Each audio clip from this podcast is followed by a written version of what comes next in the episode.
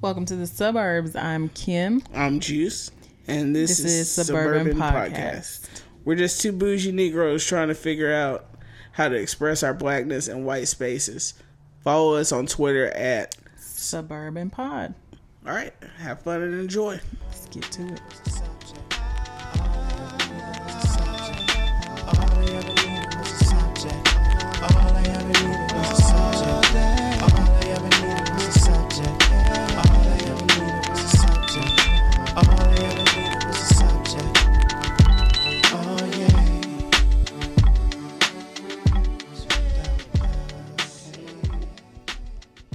Guess we're recording. I guess so. What up? Chilling, man. How you Uh, doing? I am doing good. Same here. So, where you want to start? Let's talk about this weekend. Okay. Uh, Since we hung out and shit. I am slowly becoming more social, which is amazing. To anybody who knows the hermit that I've become. Um, my brother came in town for my niece's first birthday, which was dope. Him and his wife came in from Indianapolis. Angie. hmm hmm Gang, gang. um, so we did her birthday party Saturday morning, and we hung out throughout the weekend. Uh, Saturday night, we uh, went to Campus 805. Uh, the Quantiphonics were Yes. having a concert. Yes. It was really good. Yeah. It Could y'all actually hear it pretty well from the patio when they were playing? Uh, we could hear it a little bit, and then we moved to the grass. We were behind you though, because you know you front row shouty.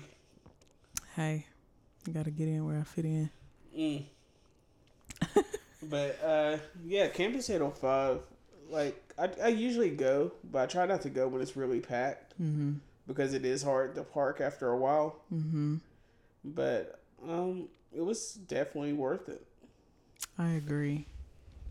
Um, I had a makeshift park, but you know it worked. Right. But it was it was that's the kind of venue that they need because they always bring such a huge crowd. Like their last show, their last show was in Florence. I didn't go to that one, but I went to the one um, at Humphreys the day before they did Florence, and they usually do the patio at Humphreys, and it was stupid packed. Like I'm talking people packed on both sides of the alley. Of course, all the seats and tables are full. People standing up by the bar. Like it gets so crowded and out there. And it's already summertime, so it's hot as fuck. But when it's crowded, Right. It's just always like a miserable, sweaty time. So that was a little bit better for them to have more of an open space to perform. Because I mean, just think about all those people that were there that night, but being like at Humphreys, That's not good look. right? I, I was pleasantly surprised about the sound quality though. How Yeah. good it did. Because it, it wasn't like too uh usually when you're playing that open, it's not Sound doesn't carry well. right. But it definitely sounded great. Um also just Campus 805 might be the best thing Huntsville's done in a long time. Mm-hmm. like that's the type of things that are gonna get us more hit. We're not gonna be like one of these cities that's uh just has a dope club scene. We we don't need to focus on that. We need to just try to find the quirkiness and uh just the weirdness of Huntsville. We need to model ourselves after like Austin Yeah. more so focus on music and just life like that. Mm-hmm. Embrace uh, who we're becoming. Yeah, like we could honestly become a music city. I feel like there's so many local bands that are emerging that are getting pretty like regular hmm um, around downtown and just around the city in general. Um, I'm I'm kind of excited that Huntsville has finally developed like a niche for I guess our age group, because right now we're kind of in between as far as like what to do socially, Right. because it's either go to all the shitty establishments downtown or go to the ratchet places. Right. and I like the other thing is that I did read something to where um there was actual effort for trying to uh, develop the Huntsville music scene and using uh they're, they're doing something called like a musical audit Okay. to see how uh, some of the bands and music can uh, become bigger and more developed as a culture. Mm-hmm. Like if you think about like what muscle muscle shoals did in the sixties and seventies, Yeah. that's in the middle of nowhere, and had some of the greatest albums of all time coming out of there. Mm-hmm. And even still, like Handy Fest and, and all that is still really Right. big. It's just like the Black Keys Brothers album was recorded in Muscle Shoals. Oh, I didn't know that. Yeah. Damn. Like it's a lot of albums that have been that have come out from there, from Aretha Franklin to Wilson Pickett. Civil Wars. Yeah, um, I think Jack, I think Jack White has done some stuff in Muscle Shoals. Really? Like that's some people's favorite uh, place to record. Hmm. I wonder why. Historically, it's just amazing. Like I mean, you got young Aretha Franklin back there singing, and then you got uh, you got Lynyrd Skynyrd going through. You got the Allman Brothers. The Allman Brothers. Um, Booker T and the MGs, a whole bunch of crazy stuff. Speaking of the Allman Brothers, so you got to interact with my friend Michael on Twitter. He's a huge Allman Brothers fan. Right. the funny thing was when I was just like, did we just become best friends?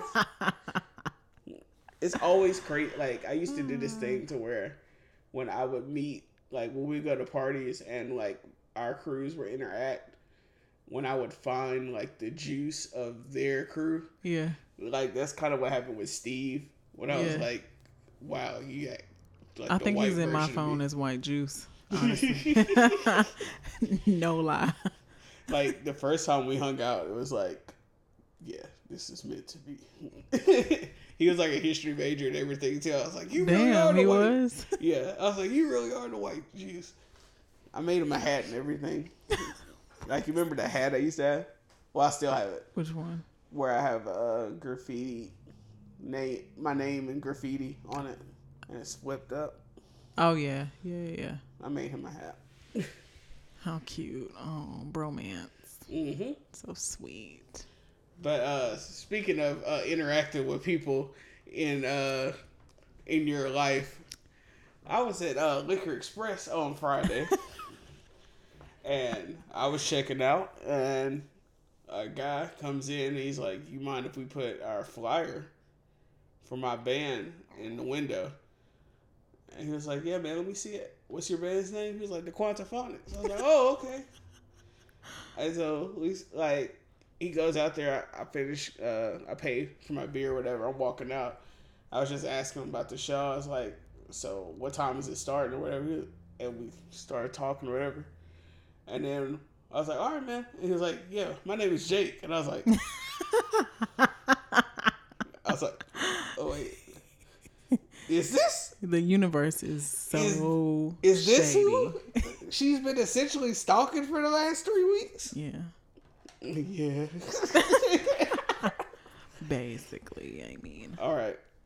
So we have arrived at this point. What the fuck, bro? I don't know.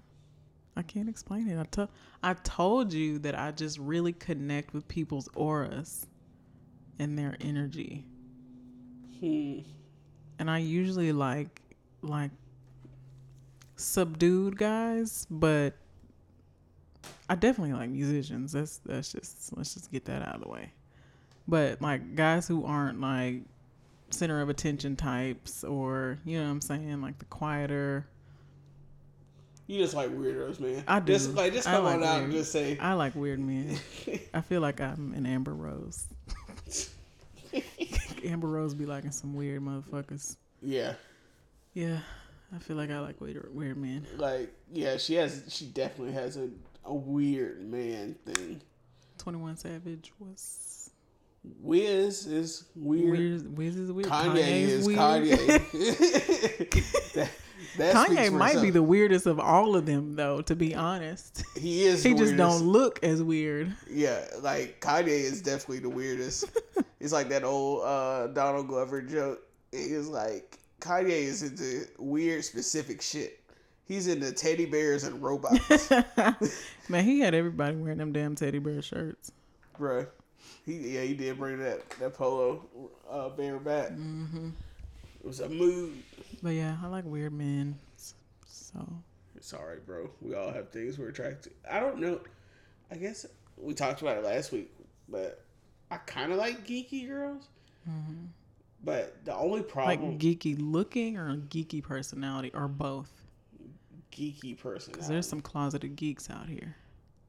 I am quite fond of uh, closeted geeks, and when you're like, "Oh my god, she's just as weird as me," like, but the problem is, I used to think I liked like boring girls, but I realized that I actually just like lame girls at that time. Well, I was chasing lame girls, Mm, which is different from boring. true. Lame is like, yeah. And then I found myself getting played by Boring can people. be fixed.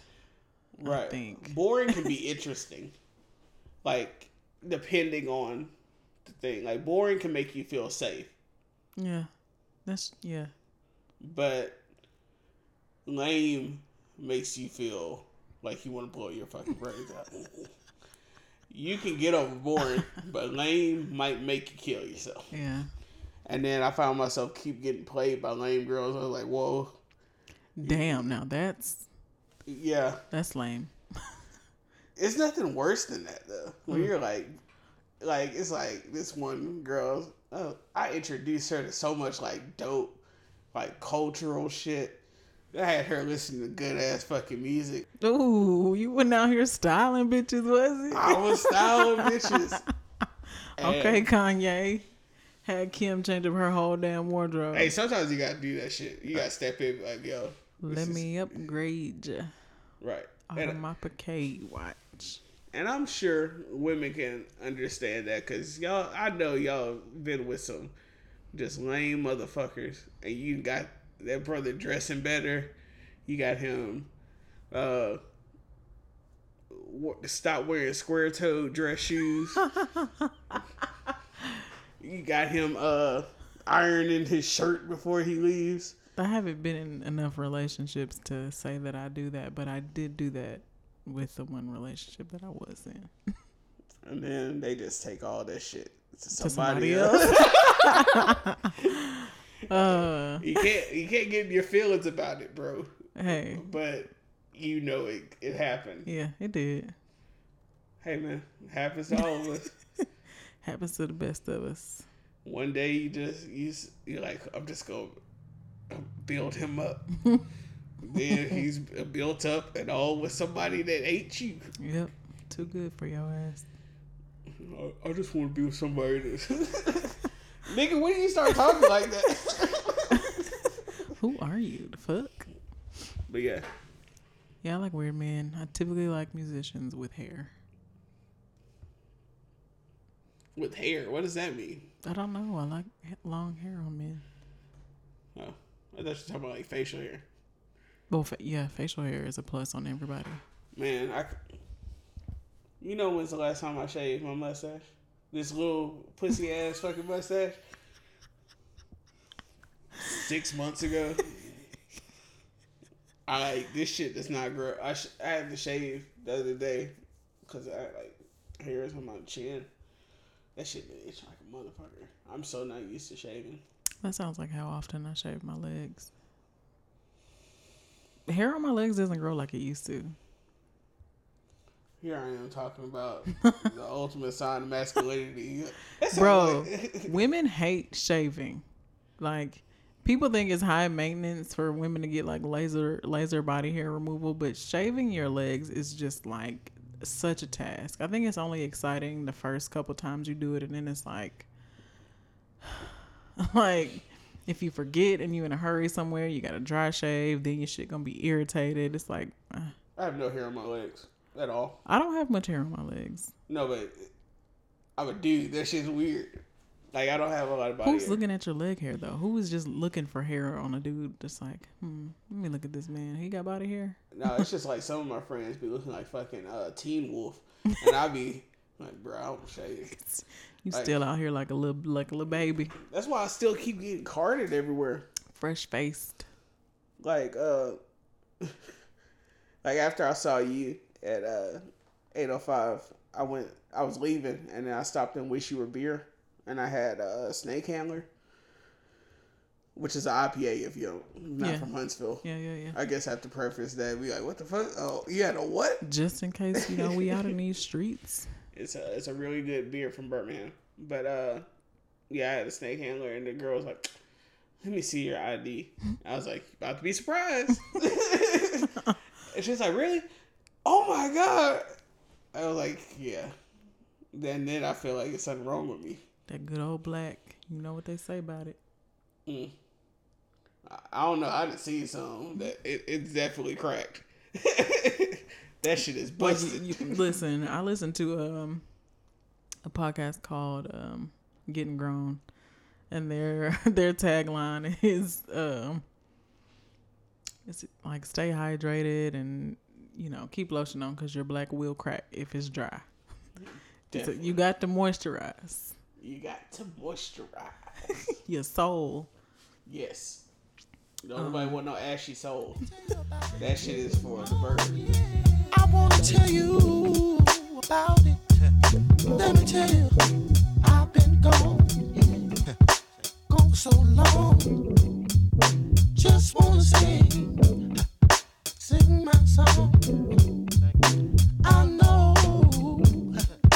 you've been a lot of things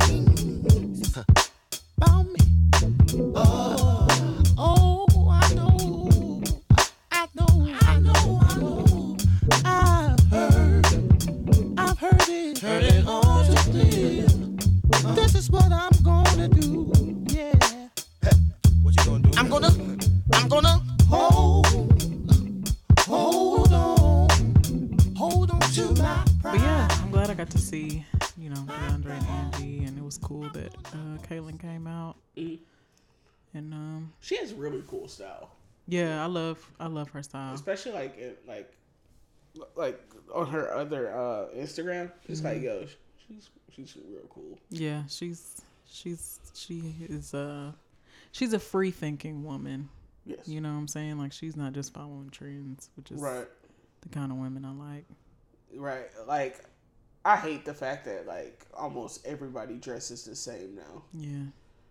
And like it's cool when you see somebody that has like their style down that fits their personality. You're like Mhm.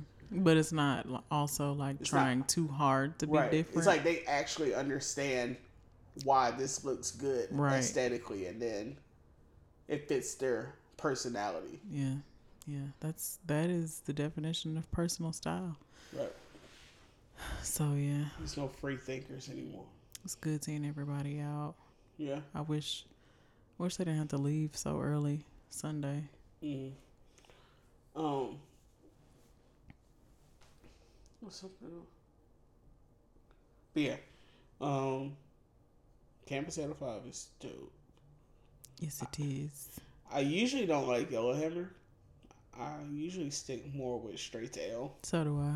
because I I've like- never hung out at Yellowhammer without there being something going on though. Like I, I literally just go and hang out on the patio Straight to Ale, but Right. I don't do that at Yellowhammer, and I don't know why. Um, if you get pizza and you're hanging out with people, it's it's cool to go to Yellowhammer. But I always feel like, no disrespect. Well, I might not even say, I might cut this out. I feel like uh, Straight to Ale is Nike and uh, Yellowhammer is like Adidas or Under Armour. It might be Under Armour because Adidas is dope as fuck. Yellowhammer Adidas is dope, so don't do Adidas like that. Right. So we're gonna go. It might be Under Armour. Uh, well, I'll- all right. What's the definitive rankings of Huntsville breweries?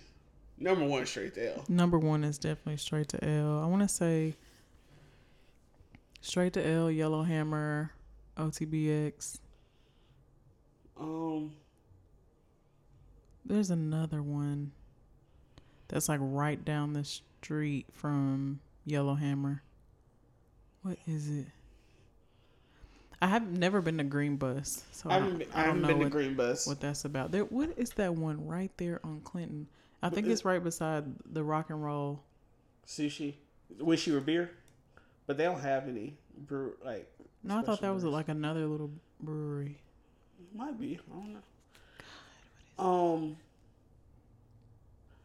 Then you got Blue Pants in Madison. I don't really like. Blue Never been to Blue Pants. That's the first brewery I ever went to. Outside of yeah, outside of the old Straight to Ale on Leeman Ferry, Hmm. which I I did like that building. That was a cool little vibe. Um, then you also got Old Black Bear out in Madison. Oh, Black Bear. Never been there either. Damn, it's a lot. It's a lot out here tonight that I know that I be forgetting about. Rocket Republic is all it's past my apartment. Yeah, It's I've never been there. I've been by there, but I've never been. I've had their beer. I do like Mach One. That's probably my second favorite Huntsville beer. Um. So the definitive rankings to me would be Straight to Ale one. Might have to put Rock, Rocket Republic up this too, just based on their actual beer. Hmm. I don't care for Yellowhammer beer. Like I was drinking the T minus uh, citrus one. Yeah, yeah. I don't know, I don't know man. Uh, I haven't tried Green Bus yet. I want to try Green Bus, but I heard they didn't weren't we talking about that the other day that like they close at like eleven or something. They probably do. Yeah. I mean, most of the breweries don't stay open past eleven. Hell, I think then straight to when did Straight to Ale close? Straight to Ale stays open just like a regular bar. They close at 1.30, 2 o'clock. Mm, I don't know.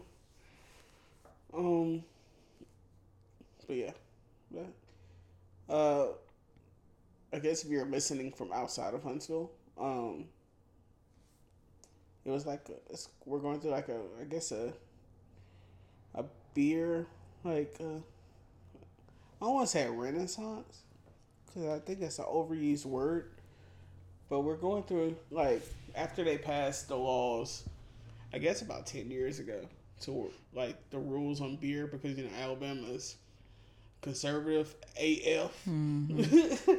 so uh, there's been a lot of home brewing and microbreweries and things like that. My roommate in college, Sam, he used to homebrew. His his dad does a lot, but he had a he got a homebrew kit for Christmas one year, and he had started making a lot of homebrew. We did once and we we failed at it. Yeah, we didn't even keep up with it. I think I remember that. Yeah, I think it was that winter break when we partied a little. Mm-hmm. Yeah. Because it was in- out in the uh, it was in the laundry room. but uh, I I don't have the discipline the homebrew, Yeah, it does take a lot. and then like I would hate to be like, yo, this is shitty. After all that, like waiting, like, yeah, but this shit sucks, bro. what Yeah. are you doing? yeah, it's a it's a couple months in the in the process.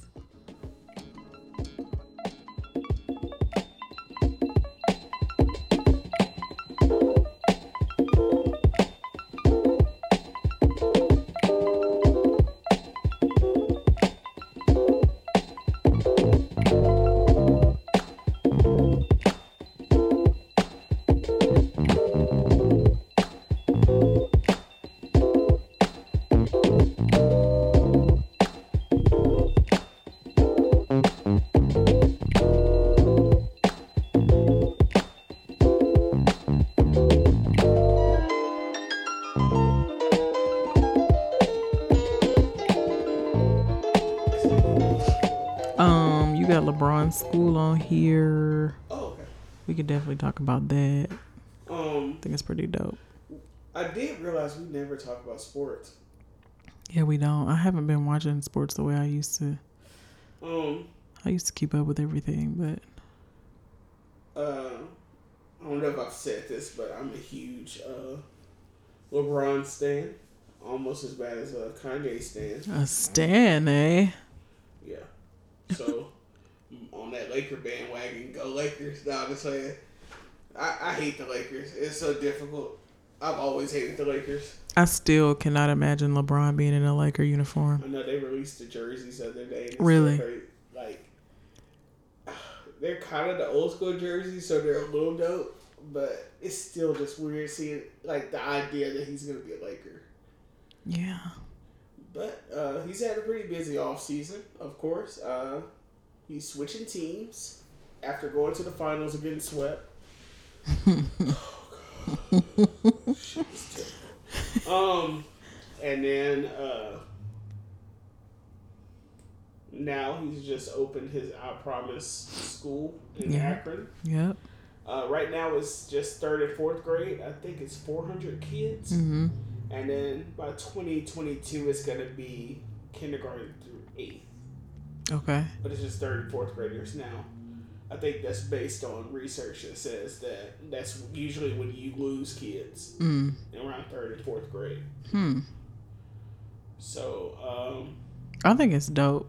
oh, it's definitely dope. So many opportunities and just And then the best part about it is that it's a public school. yeah. It's not a charter school. Right. It's not a private school. Right. not to diss anybody that does that, but the idea that an outside foundation is working with a public school system Mm-hmm. in this climate that's trying to that literally the um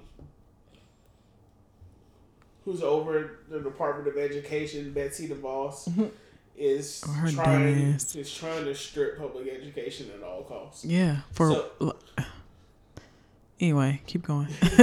So it's dope to see um, them using different solutions of trying to fix public education because I think public education is the most important thing yep. as far as uh, That's like the number one way to enrich the community. right. So, um, but just like all everything that comes, it's not just for the kids though. Too like the parents get helped out. Yeah, the parents are they're getting um, G, GED training if they need it. They're getting job opportunities, stuff like that. The school day hours are like normal work day hours, so you know parents don't have to have their kids in daycare or go be with somebody. Cause isn't it gonna be like a nine to five instead of Yeah, it's uh like a seven they to go to five three. five o'clock and they get breakfast free uh lunch free Mhm. and they also get a snack that way you're guaranteeing that kids at least are eating yeah, and they all get bikes yep, and then they get free transportation if they live within two miles of the school that's just that's amazing. yeah Like that that to me is the epitome of no child left behind. yeah that's exactly what that's exactly what you would hope would happen in a in a free education system Mm-hmm. especially for at-risk kids to have that. Mm-hmm. They get to go to a beautiful new school by, I'm sure most of their favorite athlete, most of the kids' favorite athlete, It's LeBron. right? And he literally went. He literally lived in the same community that you live in. Mm-hmm. Like they were talking to him, and he said in like third grade, because his mom was displaced, um, because they had lost their housing and stuff. Mm-hmm. They uh he missed over 80 days of school. Yeah. It's only 100 something days. In this, you're right. I think it's like 180. That like say what you will about anything that he does on the court, but off the court, he's uh Doing, perfect role model. yeah, doing everything right, covering all his bases. Right. Can't nobody like. If you have anything shitty to say about LeBron, it's because you're a shitty person. Speaking of which, uh, since you say that, uh, the shitty person in uh, the White House decided that he was gonna weigh in because LeBron has said something about that um, Trump was dividing America, Mm-hmm. and so What he had to say with his let me let me pull up these with his thoughts. ugly ass. Oh, orange crush looking. like this dude. Let me pull up what this nigga had to say.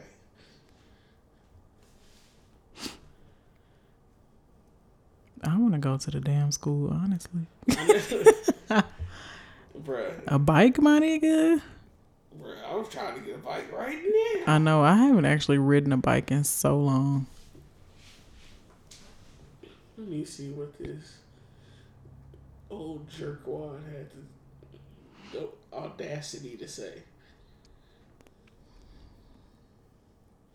Because I want to say exactly what this Negro had to say. Verbatim. Hurt people, hurt people. But yeah, I'll get, I'll get back to in a second. Oh, LeBron was just interviewed by the dumbest man on television, Don Lemon.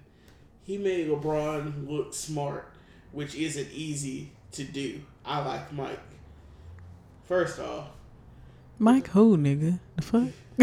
he's a, I, I'm assuming. Michael Jordan? Yeah. But there he has nothing to do with none of this. You you know nothing about sports. You just want to throw out another big name Yeah.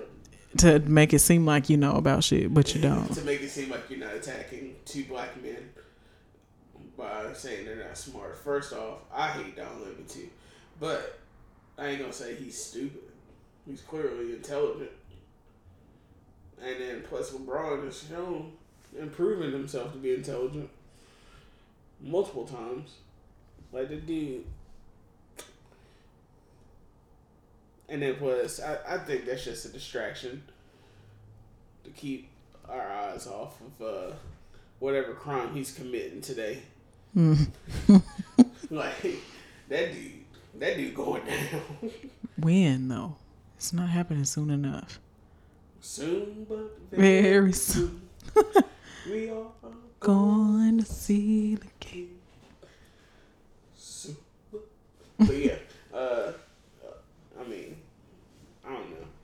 I just think that uh, I mean he's proven, he's shown time and time again that he will only attack people who are of certain races or classes or uh, certain genders. Mm. Like, and then the, the audacity of the same dude that literally stared at a solar eclipse to call somebody else stupid. Why didn't he go blind? It just seems like sometimes these- nothing affects him. He's immortal. He is Bruh, he don't get Satan. He's Satan. That's what it is. That's what it is. I'm gonna go with that. I'm gonna go with that. Yeah. Like, I don't know what's going on with it. Like, I, yo, man, it's getting to the point now that some of these people who are, all right, I'm trying to think the best way to say this. There are elements in his party that are almost cult like. Some people very definitely act like he's a cult leader. Uh, you said almost. That's the wrong um, adjective. What would you say? Uh, I feel like everybody in the whole damn, the whole White House is a cult right now. Yeah. Everybody in con- like, nobody is out here. Number one, thinking for themselves, but no one is indiscriminative. Like everybody, it, it's just very apparent that they hate anybody that's not white and rich. Period. Yeah. And it's very apparent that they're doing everything that they can do to make themselves even more superior. Definitely. Like, but it's just the levels of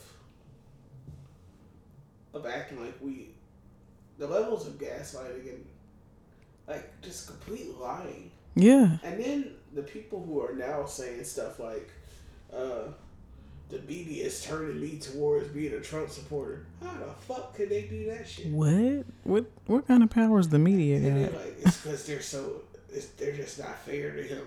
Oh, really? Oh, I, I remember. You gonna support him because you feel bad for him? Yeah.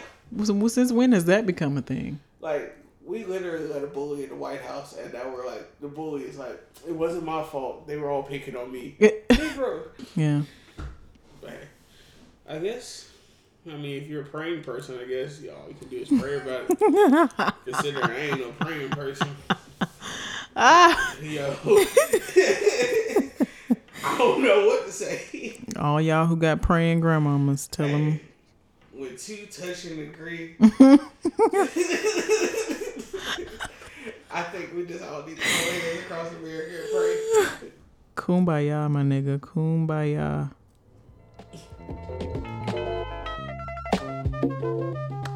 Oh,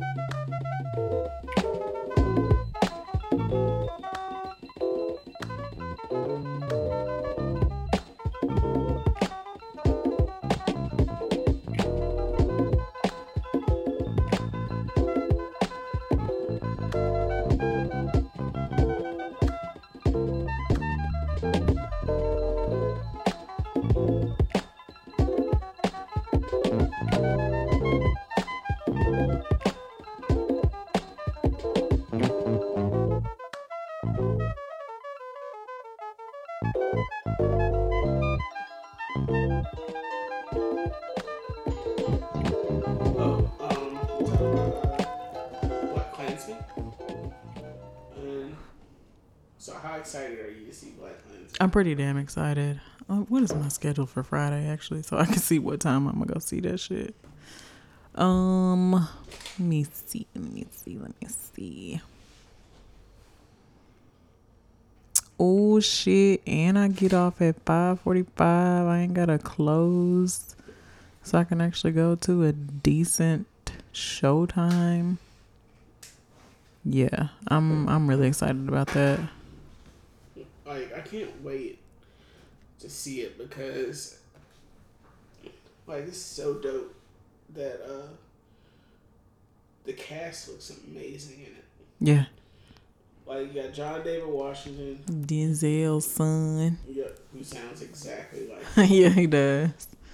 like he got he's got that accent all the way down, and you got Adam Driver, Mm-hmm. uh, you got Topher Grace, Mm-hmm. Who it's eerie how much he looks like a young David Duke. Yeah, they they did a good job. He looks exactly like a young David Duke. Never would have thought about that before, Uh-huh. but And I was like, that's perfect fucking casting.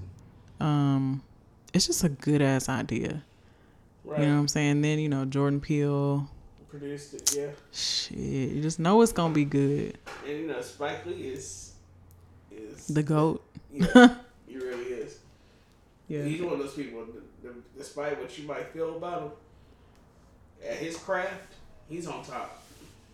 Like he's one of the greatest directors of all time. You gonna go see it this weekend? I'm gonna try to. I'm definitely gonna try to.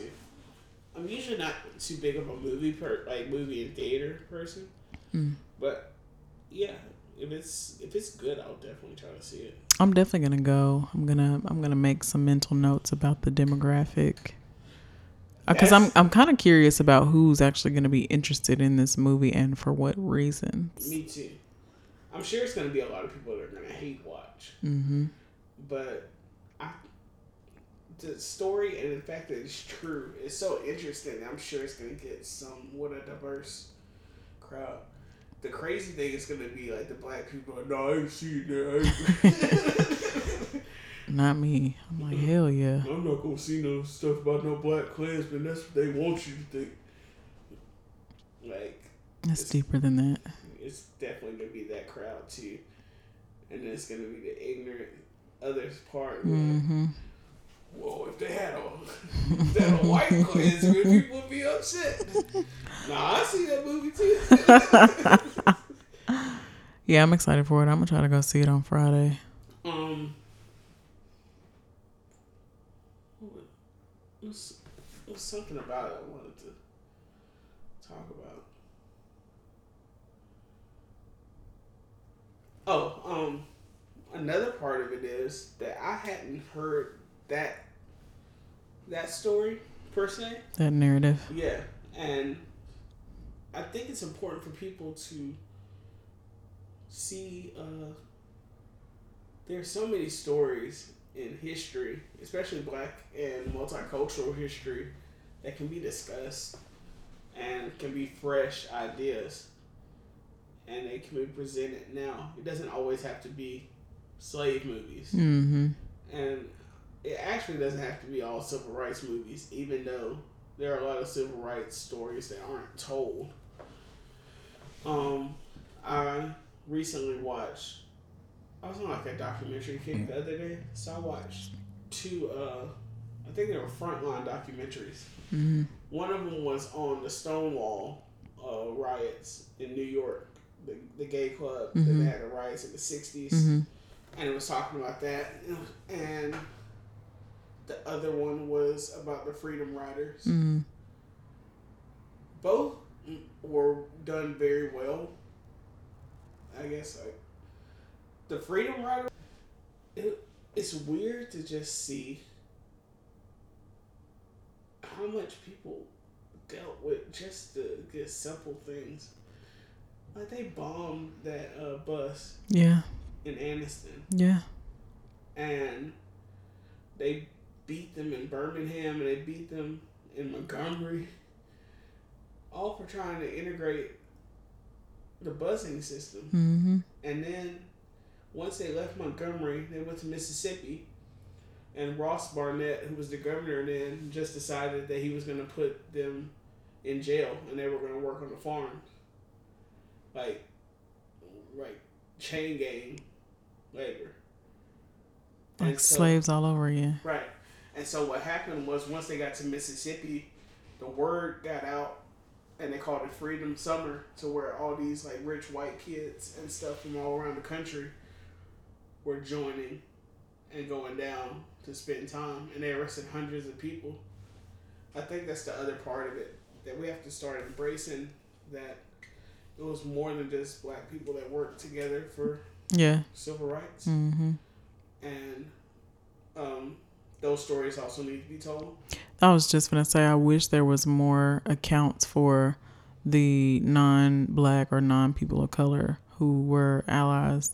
And they talked to several the white freedom riders um, in this documentary, which made it really cool.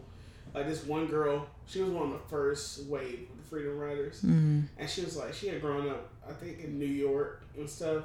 She thought the worst, worst case scenario that she was gonna have to deal with somebody spitting on her or getting called a name. Mm.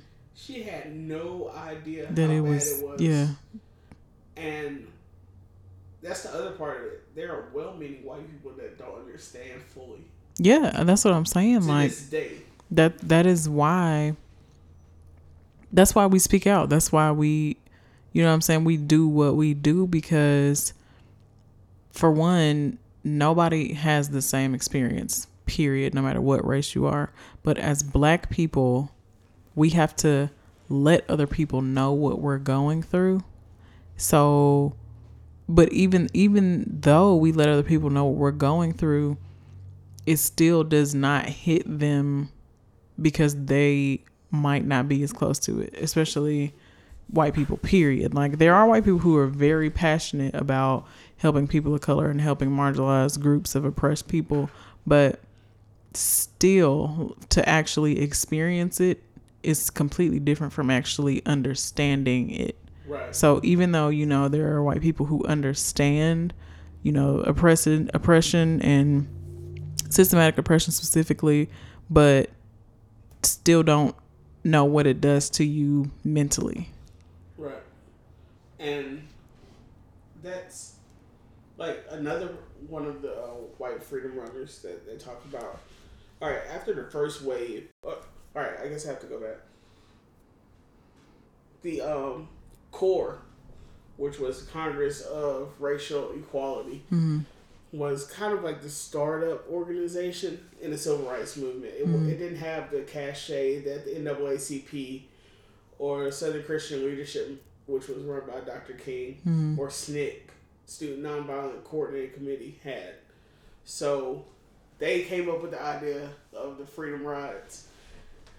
And people in the free, like people in the civil rights movement were like, uh, they were, they were trying to advise them that this was going to be daunting, and so they were Northerners, so they really didn't understand the aggression in the South, especially of Northerners coming to the South Mm-hmm. to integrate it. Mm-hmm.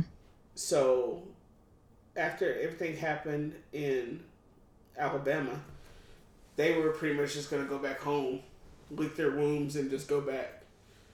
But in Nashville, um, there was a young lady named Diane Nash, who is a triple OG, OG, OG.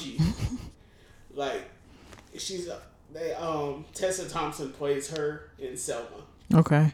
like she was uh she had went to Fisk and she organized the student sit-ins in 61 in Woolworths that ended up spreading from Nashville to Carolinas I think I feel like Tessa Thompson is kind of typecast. what do you think about that? yeah She was in um for Colored Girls. She was on uh, Dear White People. Yeah Uh, you know what I'm saying? Like she has this. I don't know. Anyway, continue. That was just a I mean that's very true though. random thought.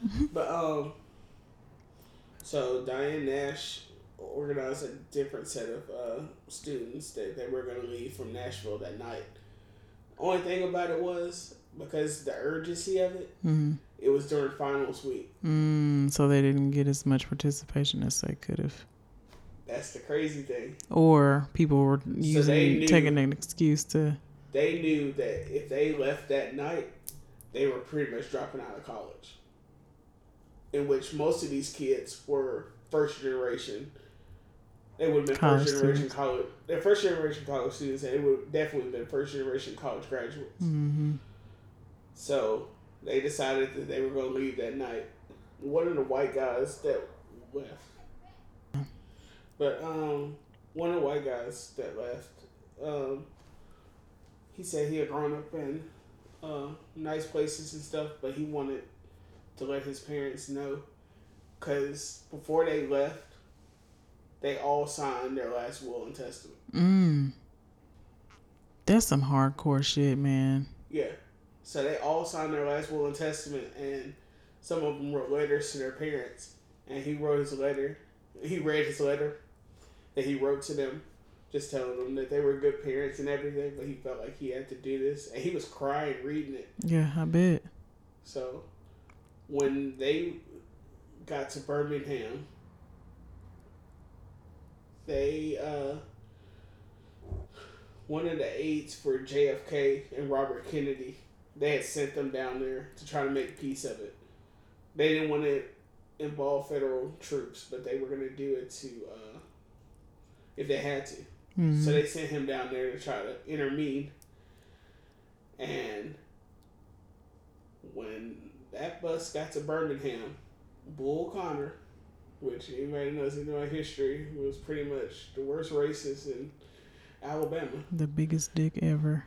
decided that he was going to not send uh, the police in for 15 minutes to let the Klan do whatever they wanted to do.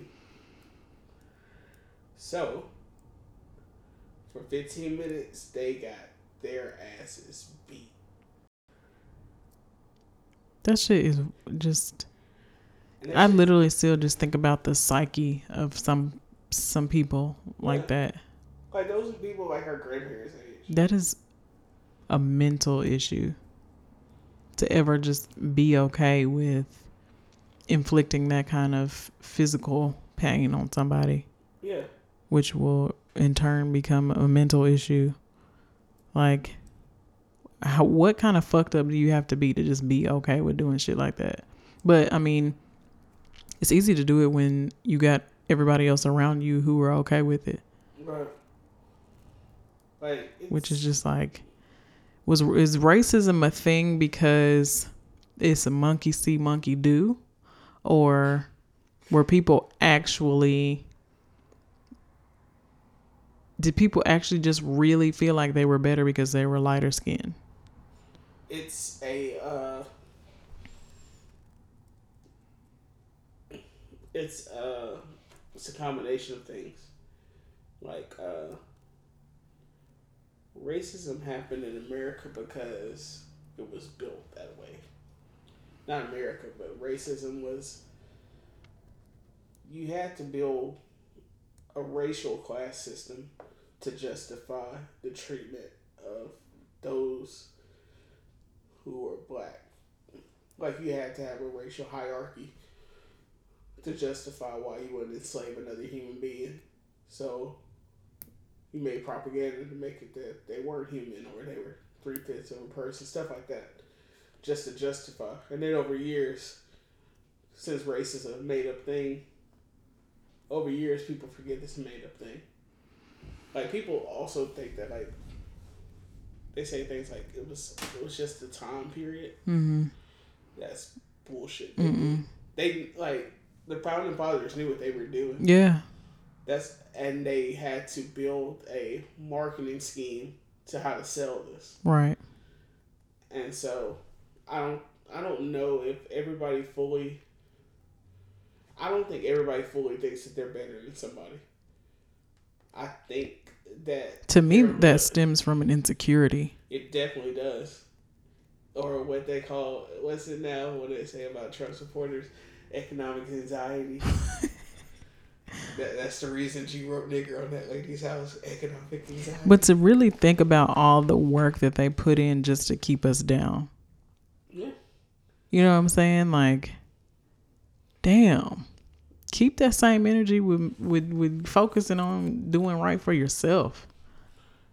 It's easier to blame somebody for something. You rather you rather for- kick somebody while they're down than to just. It's. Uh, I just will never understand it. Me neither. But, but do you think you could have been like a freedom rider? Fuck no. Like that. Like when I was Like if if if if all that shit, if we were in the same kind of climate now, do you think you would you would be like down the ride? Me right now, no. At one point, I would have. I, I might have thought about doing it. But I don't think I could do it now. Yeah. And I.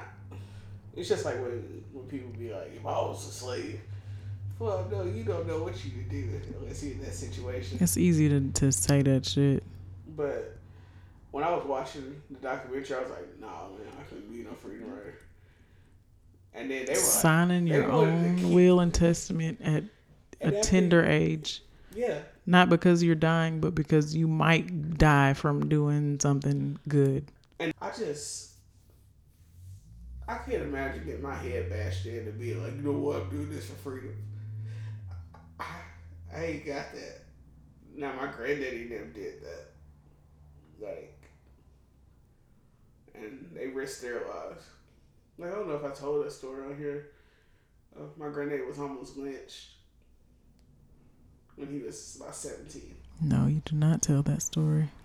He was uh I think he was playing he was like playing basketball and he walked he was walking back to the house and a truck full of uh white boys pulled up and tried to pull him in and they were gonna try to take him off and he fought him off and he had a knife so he cut one of them and so of course they ended up pressing charges against him. And so when they took him to jail they were talking about they were going to lynch like lynch him again. But one of the black attorneys in their hometown helped them out. Yeah, damn. And I, mm, that that like, that would probably fuck with me for the rest of my life.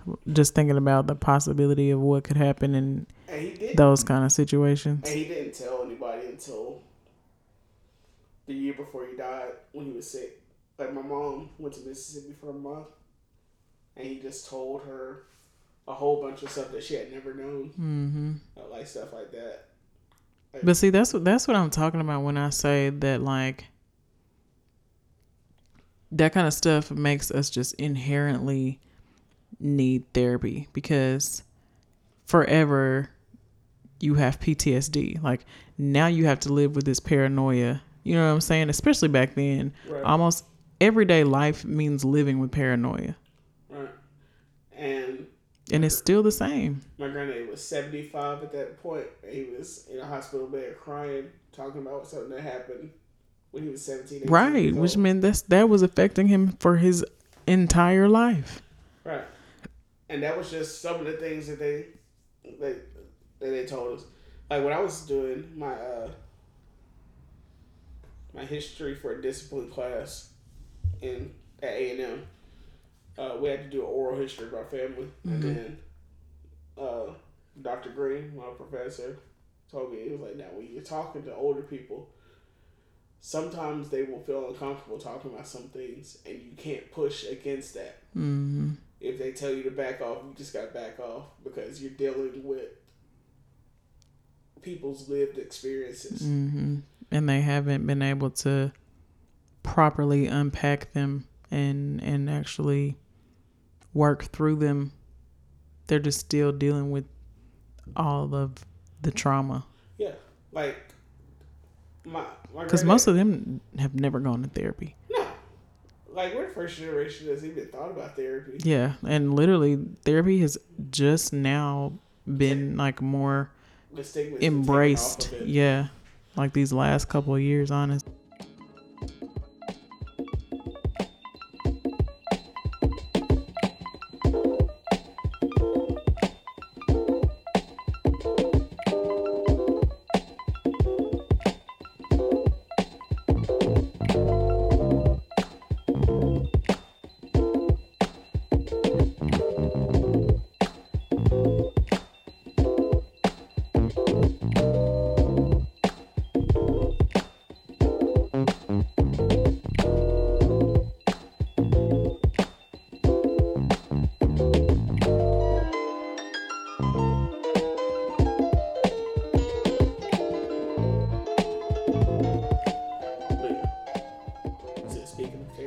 Yeah, speaking of therapy, I've been just thinking about um obviously finding a therapist. But a lot of my friends so recently Rose told me that she found a black therapist because she's a teacher. So therapy is actually like covered by their insurance. Right. Teachers have bomb ass insurance. Yep. Um, so she was like, you know, I found a therapist and it's a black woman. And I was just thinking, like, when it comes to therapy, do we need therapy from people who share our same um, demographic traits? Like, is it best for me to have.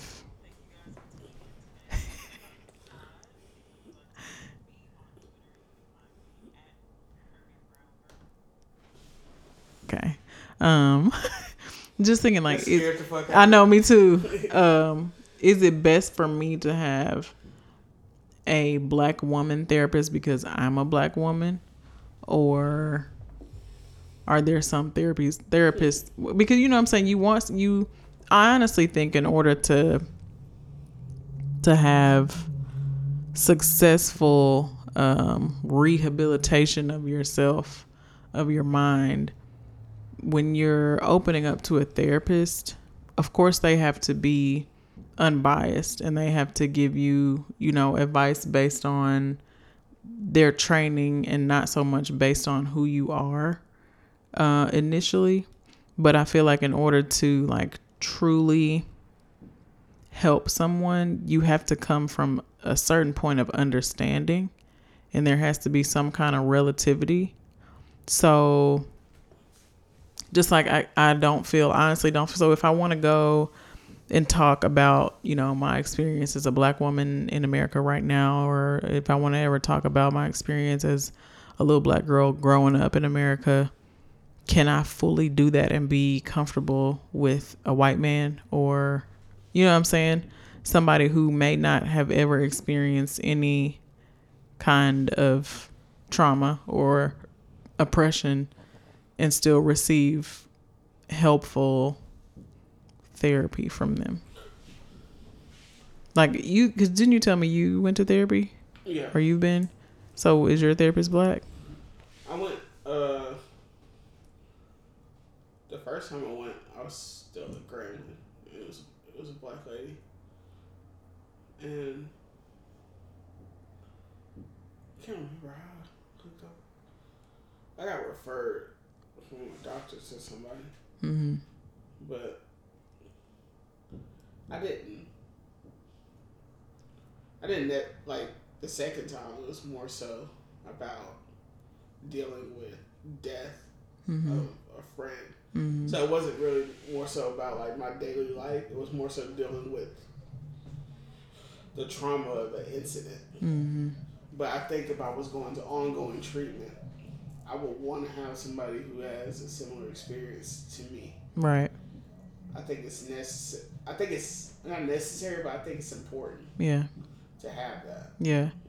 I was just thinking about that because I know um, I don't talk about Casey a lot, but you we always talk, um, and she's always like, you know, I can see, you know, when bullshit is happening to my black friends and stuff, and you know, it pisses me off. But honestly, I can't sit here and act like I'm more angry than they are because I will never know exactly how it feels. So like thinking about that in a in a therapeutical sense, like coming from a doctor, like can you really guide me on how to how to cope with certain things if you've never because that's not something that you can well it is but i don't feel like it's something that every single therapist would be equipped with is to know how to, to speak to oppressed people who who deal with certain traumas based off of oppression? I would like, I would like to think that a white therapist would be able to help, but the only problem is that sometimes when you have, uh, sometimes when you're around uh, woke white people, they have, I guess it's natural, but they have a thing to try to make you uh, understand that they're down mm-hmm, mm-hmm, mm-hmm. instead of addressing uh, white supremacy from an not to say that they're active in white supremacy, right but they're a a beneficiary, Right, they're doing it more so for themselves and not. right?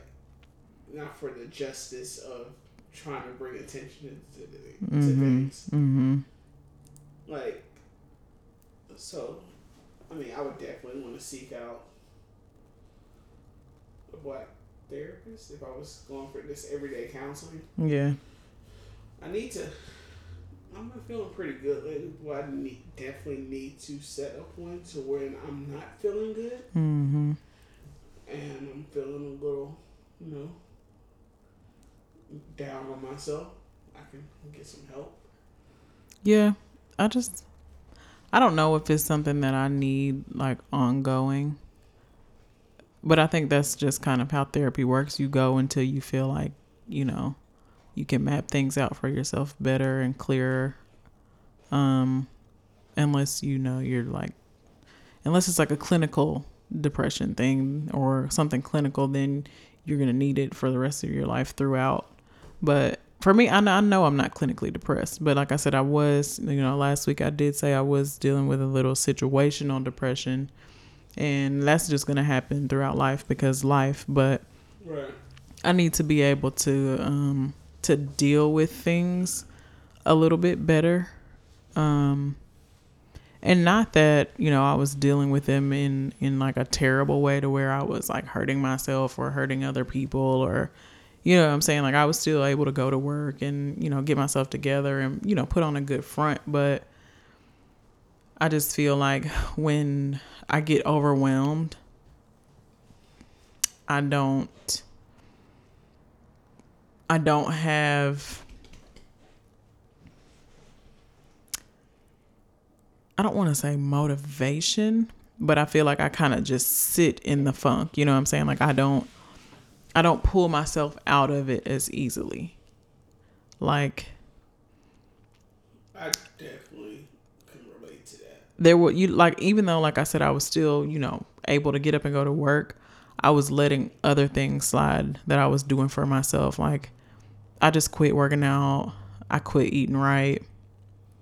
And then now, like I noticed, like I gained almost all the weight that I lost. I gained it back. So now I'm like, okay, I have to get back on track. For one, working out just makes it's just good for you. It's good for your brain. Um, and I definitely just felt better mentally when I was working out.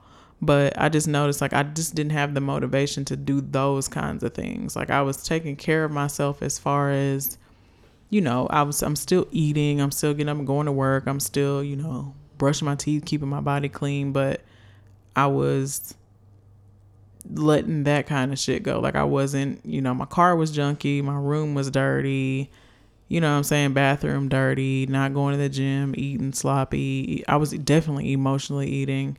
Um, and I feel like that would help me with that aspect too. Like if I can get my emotions sorted out, I wouldn't resort to trying to fill a void with food or alcohol or, you know, things like that. But I definitely need like someone to talk to when I feel like I'm becoming like pressed.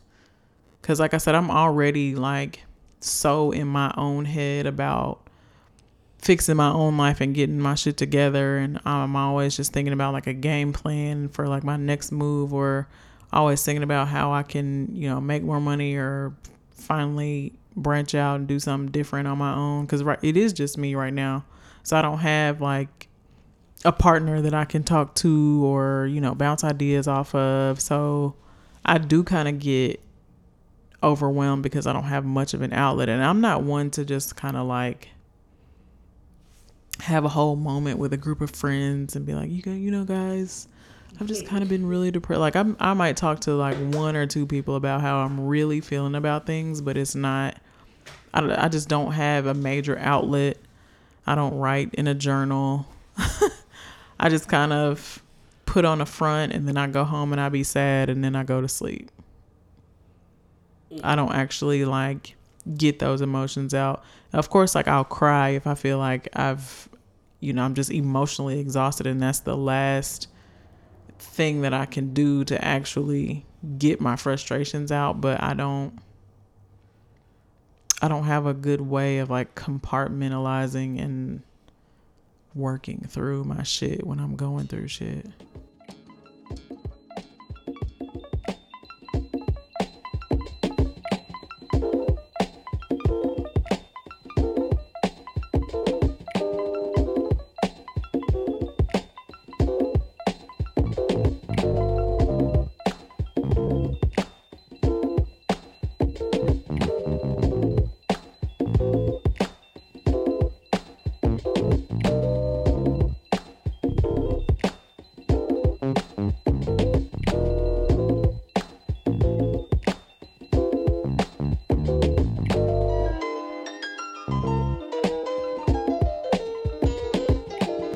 Put a thing on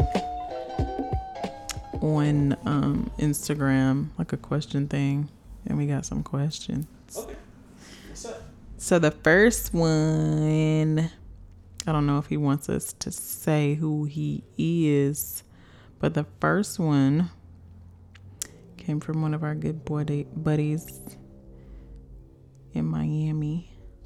He, he know who he is. Um, he says, "What is the worst habit someone can do on a first date that would immediately turn you off?" The wor- the worst habit that somebody could do on the first date. Um, you go first since you go more dates than me. First of all, I do not. Let's just make that clear. You can't get more more sadder than over here. So, uh, what? That's a good question. I mean, the obvious one would be like if they just burped all loud in your face or farted or something. That's. You would get mad at a fart. I wouldn't get mad, but you're kind of like, you know, when you're not comfortable around somebody. They do something like that. You're like, what is wrong with this psychopath? like, how dare you? We're not that close. um, what would what what would turn you off instantly? Um, one of my girlfriends, she responded and she was like, I cannot stand, you know, if I'm on like a dinner date and the guy is treating the server like shit, that's an that's an immediate turn off. And I was like, yeah, I think that's one of the first ones because I think first dates are usually dinner dates. Right. So I was like, if a guy doesn't tip, I would be really like embarrassed.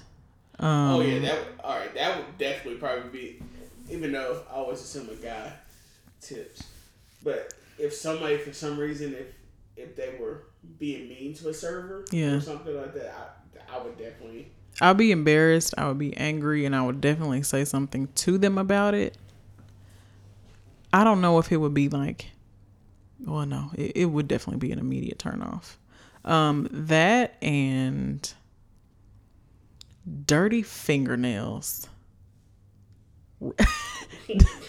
dirty fingernails really, really make me cringe.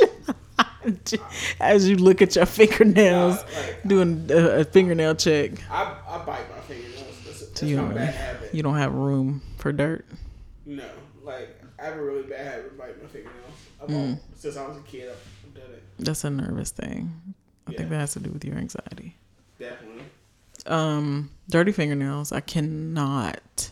I saw oh my god i actually there was this woman who came to our counter for some products and her fingernails were absolutely fucking disgusting. And it really threw me off because she was like well dressed she looked like she was nicely groomed. But her fingernails i was like either this bitch is like undercover doing meth or like because what, what was wrong with them? well, for one, her hands just she her hands just didn't look like they were ever taken care of. But the dirt up under her fingernails, I was like, I've never understood the dirt thing. you got busted hands and dirt under. To me, I just feel like you're not washing your hands properly if you Yeah, if you have dirt under your finger, yeah, consistently have dirt under your fingernails. yeah, that's a that's a hygiene thing. And that just like, mm-mm, I don't want you to touch me or go near my lady parts with no dirty fingernails. ugh, ugh, ugh, ugh. Uh, so what? just uh uh no bad breath too though Oof, jesus that's an instant turn off i can love the hell out of you but if you get close to me with some taint ass breath i will be pissed immediately Um, I don't know if like I don't have any really bad habit. The only the only thing that would instantly turn me off about somebody is if they're a story topper. You know what a story topper is? mm-hmm Every time you got a story, they gotta come back with some lackluster bullshit ass story. Me and my friends used to get really drunk in high, in uh, college. And your friends didn't get as drunk as my friends. right Y'all drink wine coolers. a, a one upper like just calm down over there. I have a friend that woke up in a frat house that he didn't go to. Like he was in Huntsville. He had already graduated. He woke up in a frat house at UH. I just don't get the whole. What are you trying to prove? Do you really think that you're smarter than about ninety eight percent of all of us who don't understand? I just don't understand the great con in that you're trying to get over. Yeah, me neither. And and then like yeah, what is the end goal? Like so what if we do find out that the earth is flat? Then what though? Is what's what is it really going to change? Nothing. what would it change? And then like Gravity is still 9.8 meters per second. See, you pulled that out. I, Like uh, you but you get what I'm saying? Like it's not like, oh shit, now that we found out the earth is flat, we got to stop doing such and such or we got to like like the other funny thing is with the flat earthers is the people that say we're like, so why does the sun rise in the east and set in the west? Like because it's a, because we're in a dome. and not just up and down. They say because we're in a dome.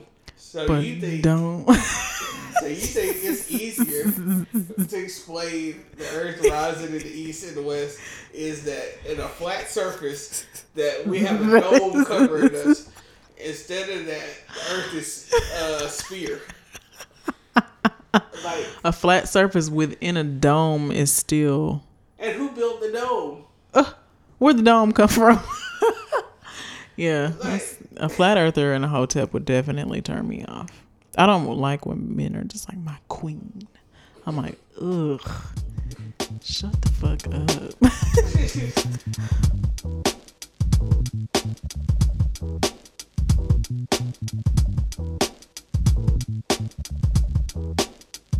So, thank you guys for tuning in today to Suburban Pod. If you would like to follow me on Twitter, you can find me at Kirby Brown Girl. And you can find me at a kid named Juice. Some of our music today was provided by our good friend Corey Battle. You can follow him on SoundCloud at DJ C Battle. New episodes available every Thursday.